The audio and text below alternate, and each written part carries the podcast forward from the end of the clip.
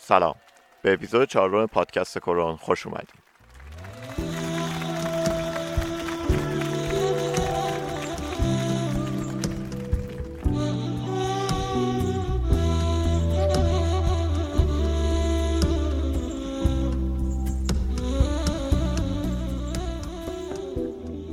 توی هر قسمت پادکست کرون ما یا آهنگ رو انتخاب می‌کنیم و یک کم راجبش صحبت می‌کنیم.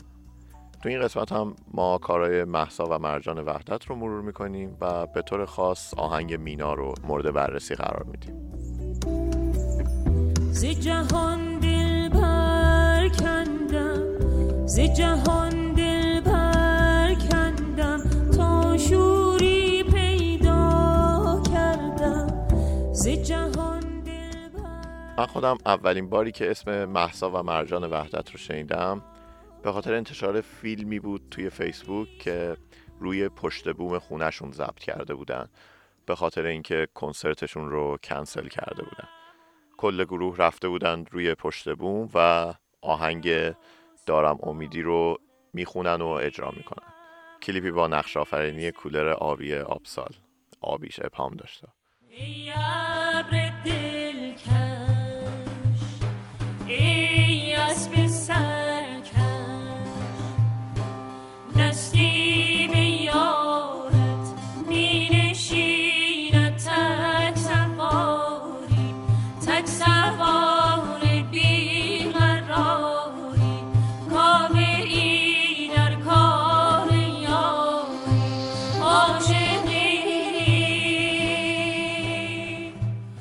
حالا من سعی کردم که هر کدوم از این قسمت هایی که تو پادکست داشتیم راجع به یک دستگاه و یک آواز موسیقی ایرانی صحبت کنیم و یکم خصوصیاتش رو بهتر بشناسیم. توی این قسمت می‌خوام یک روش کاملا آماتوری برای تشخیص دستگاه و آوازهای موسیقی ایرانی ارائه کنم. روشی کاملا متکی بر حافظ است. کاملا نیاز داره به اینکه شما خیلی موسیقی دستگاهی گوش داده باشید. ولی قبل از اون بریم یه ذره راجع به حس این قطعه صحبت کنیم.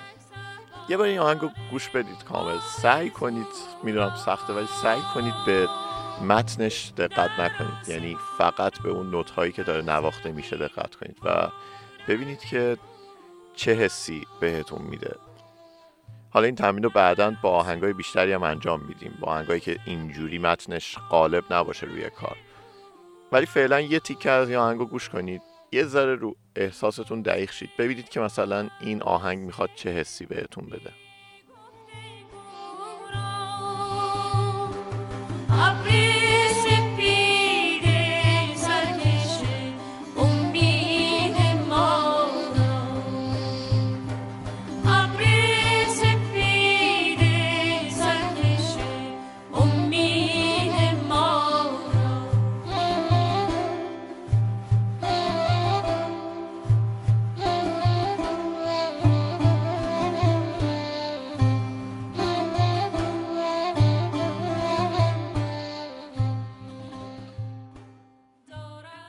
آیا می‌تونید از حسی که از این قطعه گرفتید بگید که این قطعه شبیه چه قطعه های دیگه ای هست؟ یعنی در واقع چه آهنگ دیگه ای شنیدید که شبیه این باشه؟ حالا چه از لحاظ حس چه از لحاظ سلسله نوت ها و غیره. این تیکه کار رو گوش بدید.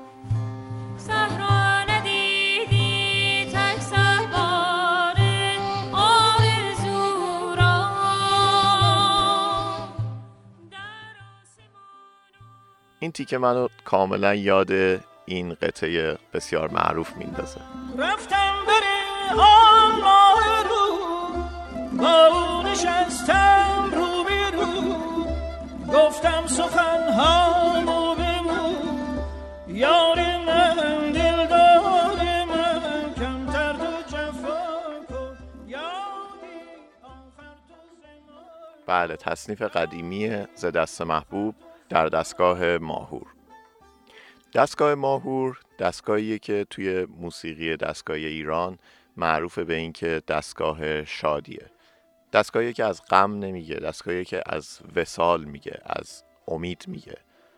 از من این که بشینیم یا آهنگ رو فقط گوش بدیم فقط بهش دقت کنیم و حالا به این هدف که ببینیم مثلا دستگاهش چیه به این هدف که ببینیم مثلا چه حسی به ما میده. به نظر من خیلی کمک می‌کنه که با اون آهنگ ارتباط بهتری برقرار کنیم. چون در نهایت باعث شده که آهنگ رو بهتر گوش بدی. به اون آهنگ خیلی بیشتر دقت کنی تا اینکه آهنگ فقط پخش و فقط به گوش شما برسه. ضمن اینکه این کار باعث میشه که یکم دستگاه ها و آوازهای موسیقی ایرانی رو هم بهتر بشناسیم که خب خیلی خوبه دیگه. ملودی آهنگ دارم امیدی که مرجان و محسا وحدت اجرا می‌کنن در اصل یک ملودی کردیه. همونطور که توی کلیپش می نویسه در اصل یک آهنگ کردیه به نام هی دایه دایه.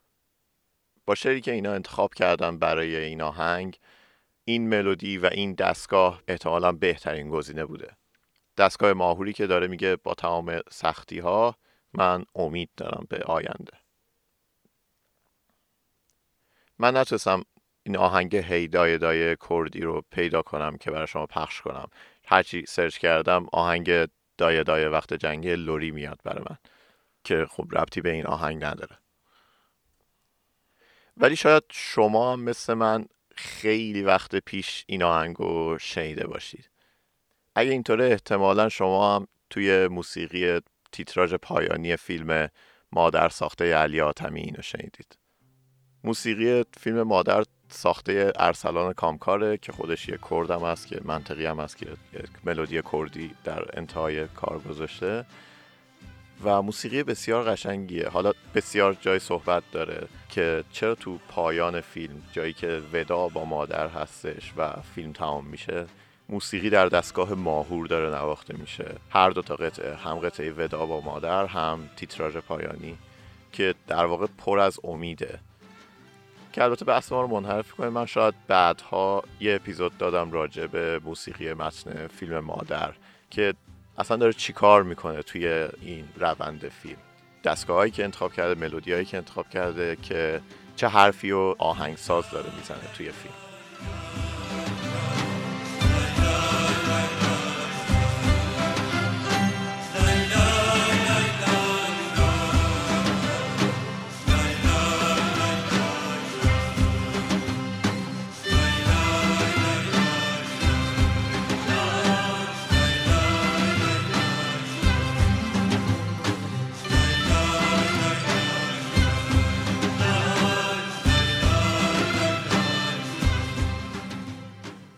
برای تمام کردن این بخش بگم که اگه می‌خواین دستگاه ماهور بیشتر گوش بدین و بیشتر با حال و هواش آشنا بشین محمد شجریان آلبوم های ماهور زیاد داره.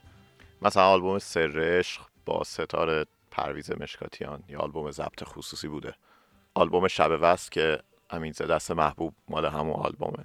سر به چمان آهنگ وفا حتی چاوش شیش که معروفه به سپیده خیلی جاش ماهوره. می‌تونید این آلبوم ها رو گوش بدید.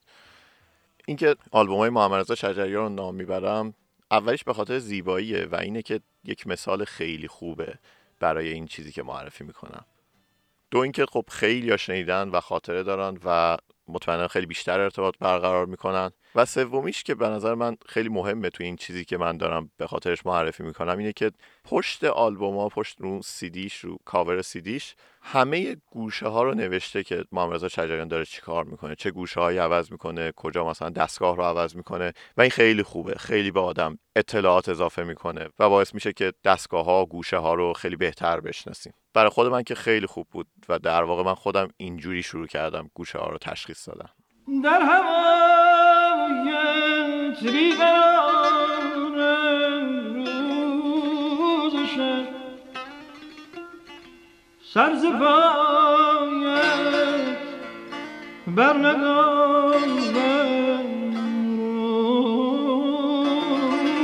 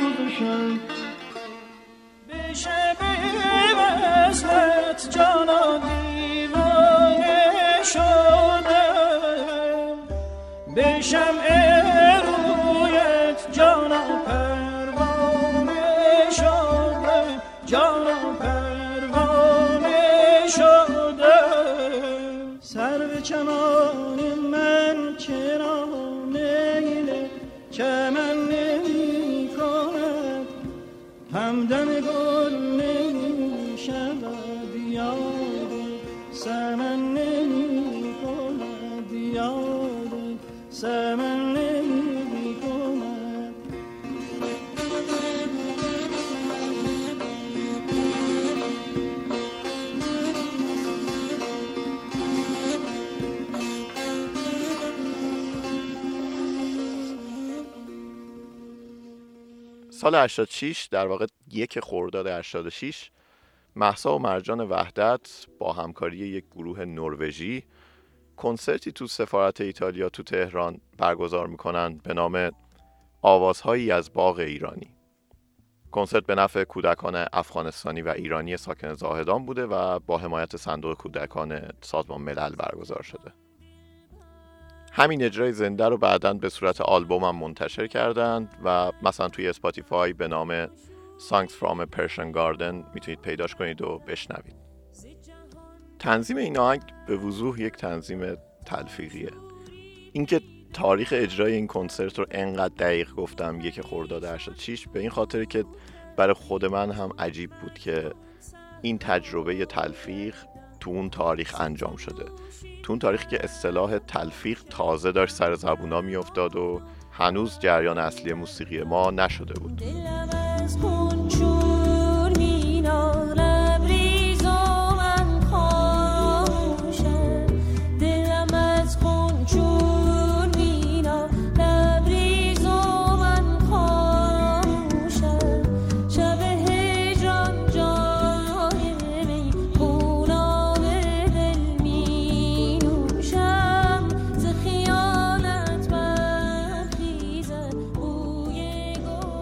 آهنگ مینا هم مثل آهنگ دارم امیدی ملودیش رو از یک آهنگ کردی گرفته. من خواهم ملودی کردی این آهنگ رو از شهرام ناظری شنیده بودم با نام هروایه توی آلبوم کنسرتی دیگر.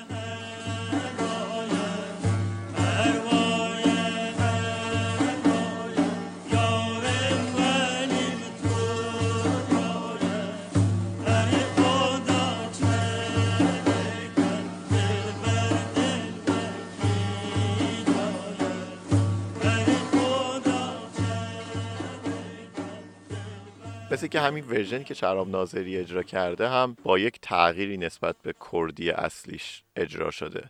اینو من خودم موقعی که داشتم مطالب پادکست رو آماده می کردم فهمیدم. این ضبط از این آهنگ با صدای حسن زیرک احتمالا خیلی نزدیکتره به ملودی محلی یا فولک این آهنگ.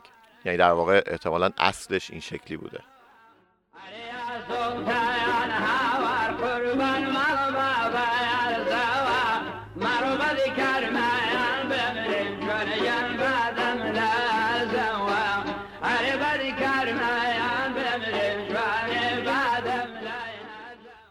برگردیم به آهنگ مینا مرجان و محسا وحدت.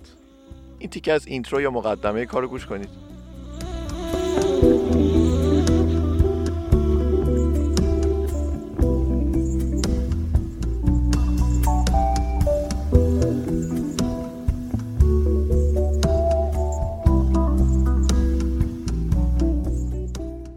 ملودی این تیکه مربوط به یه آهنگ مشهور بلوز راک ده شستی بریتانیاییه 60 میلادی. آهنگ Don't Let Me Be Misunderstood گروه The Animals. نمی‌دونم شما چه حسی نسبت به این چیزی که الان گفتم دارید. ولی اولین دفعه که این آهنگ رو شنیدم توی یه جمعی بودم که گفتم اه این ملودی اولش مال The Animals و همونجا آهنگ Don't Let Me Be Misunderstood رو براشون پخش کردم. برای هیچ کی این قضیه جالب نبود. ولی خب خودم حال کردم. برای خودم کشف جالبی بود اون لحظه. دیگه نمی‌دونم. اگه برای شما هم جالب نیست این از اون جنس اطلاعات به درد نخوریه که تو اپیزود صفر گفتم دیگه.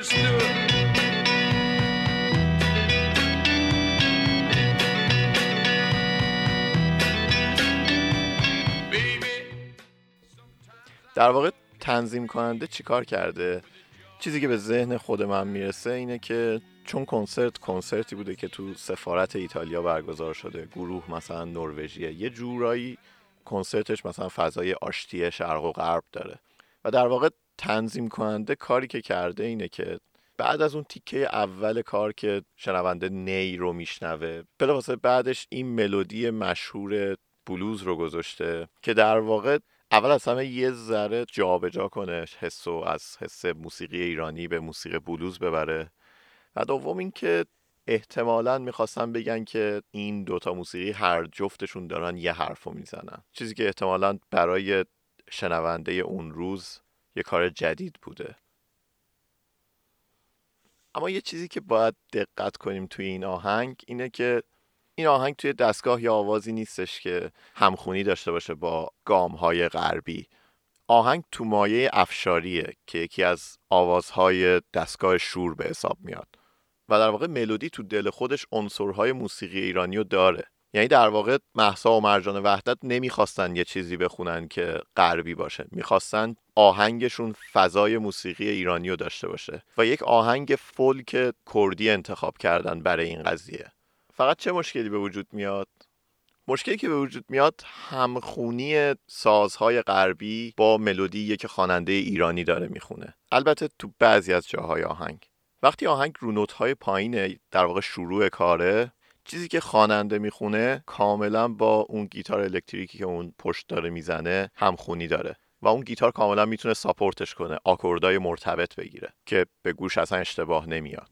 اما وقتی میریم تو اوج این آهنگ فاصله این دوتا موسیقی یعنی آواز افشاری و اون بلوزی که داره اونجا زده میشه این گام ها فاصلهشون زیاد میشه. یعنی خواننده نوت هایی رو می‌خونه که دیگه اون گیتار نمی‌تونه ساپورتش کنه. در واقع نوت های رو به پرده. تو سیاه چشم از چشمم.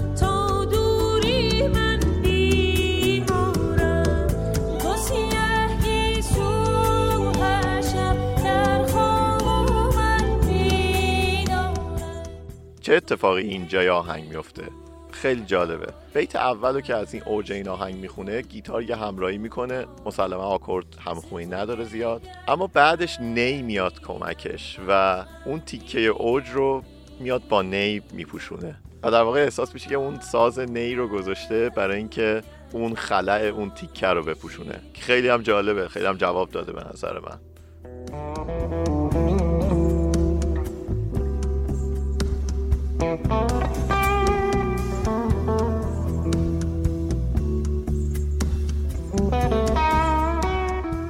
آهنگ دو تا سولو داره یه سولو گیتار الکتریک داره که کاملا همخونی داره با چیزی که گیتار داره تو کل آهنگ می‌زنه. اگه شما فقط گیتار رو گوش بدید آکوردهایی که داره می‌گیره رو گوش بدید و تیکه که سولو رو داره می‌زنه این تیکه قشنگ به عنوان یک اجرای گیتار کاملا قابل قبوله.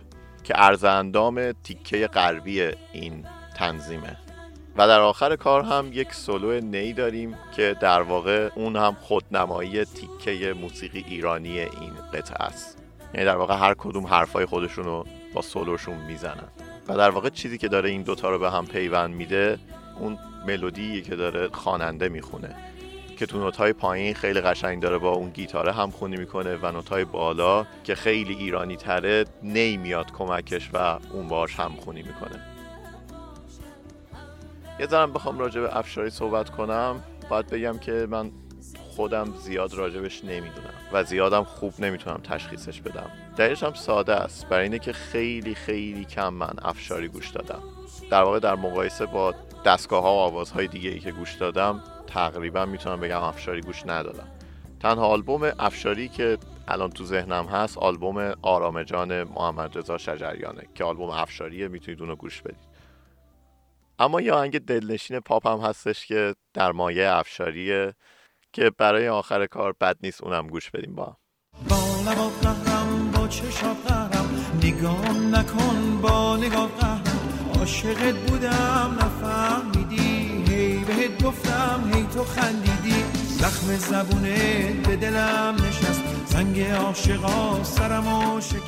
در پایان این قسمت از پادکست کرون می‌خواستم تشکر کنم از دوستانم پیوند جلالی و مرتزا کشمیری روانشناسان خفن و ادمین های کانال زندگی آگاهانه که لطف کردن و تمام اپیزودهای پادکست کرون رو شیر می‌کنن توی کانالشون. خیلی ازشون تشکر می‌کنم. آدرس کانالشون هم هست ادساین mindful living. امیدوارم تو این پادکست بتونم یه بخشی از مایندفولنس یا توجه آگاهی که از این دو عزیز یاد گرفتم. اون تیکه‌ایش که به موسیقی گوش دادن ربط داره رو اینجا انتقال بدم. یه تشکر هم می‌کنم از نیما اکبرپور عزیز مجری برنامه کلیک بی بی سی فارسی که پادکست کرون رو تو توییتر معرفی کرده بود و خیلی منو خوشحال کرد. مرسی از همه شما که پادکست رو به دوستاتون معرفی می‌کنید و باعث میشید که این پادکست بیشتر شنیده بشه. کاور این قسمت رو هم مثل همیشه خواهرم میترا دوستی آماده کرده. پادکست کرون کاری از بردیا دوستی از یک دهات در آمریکا.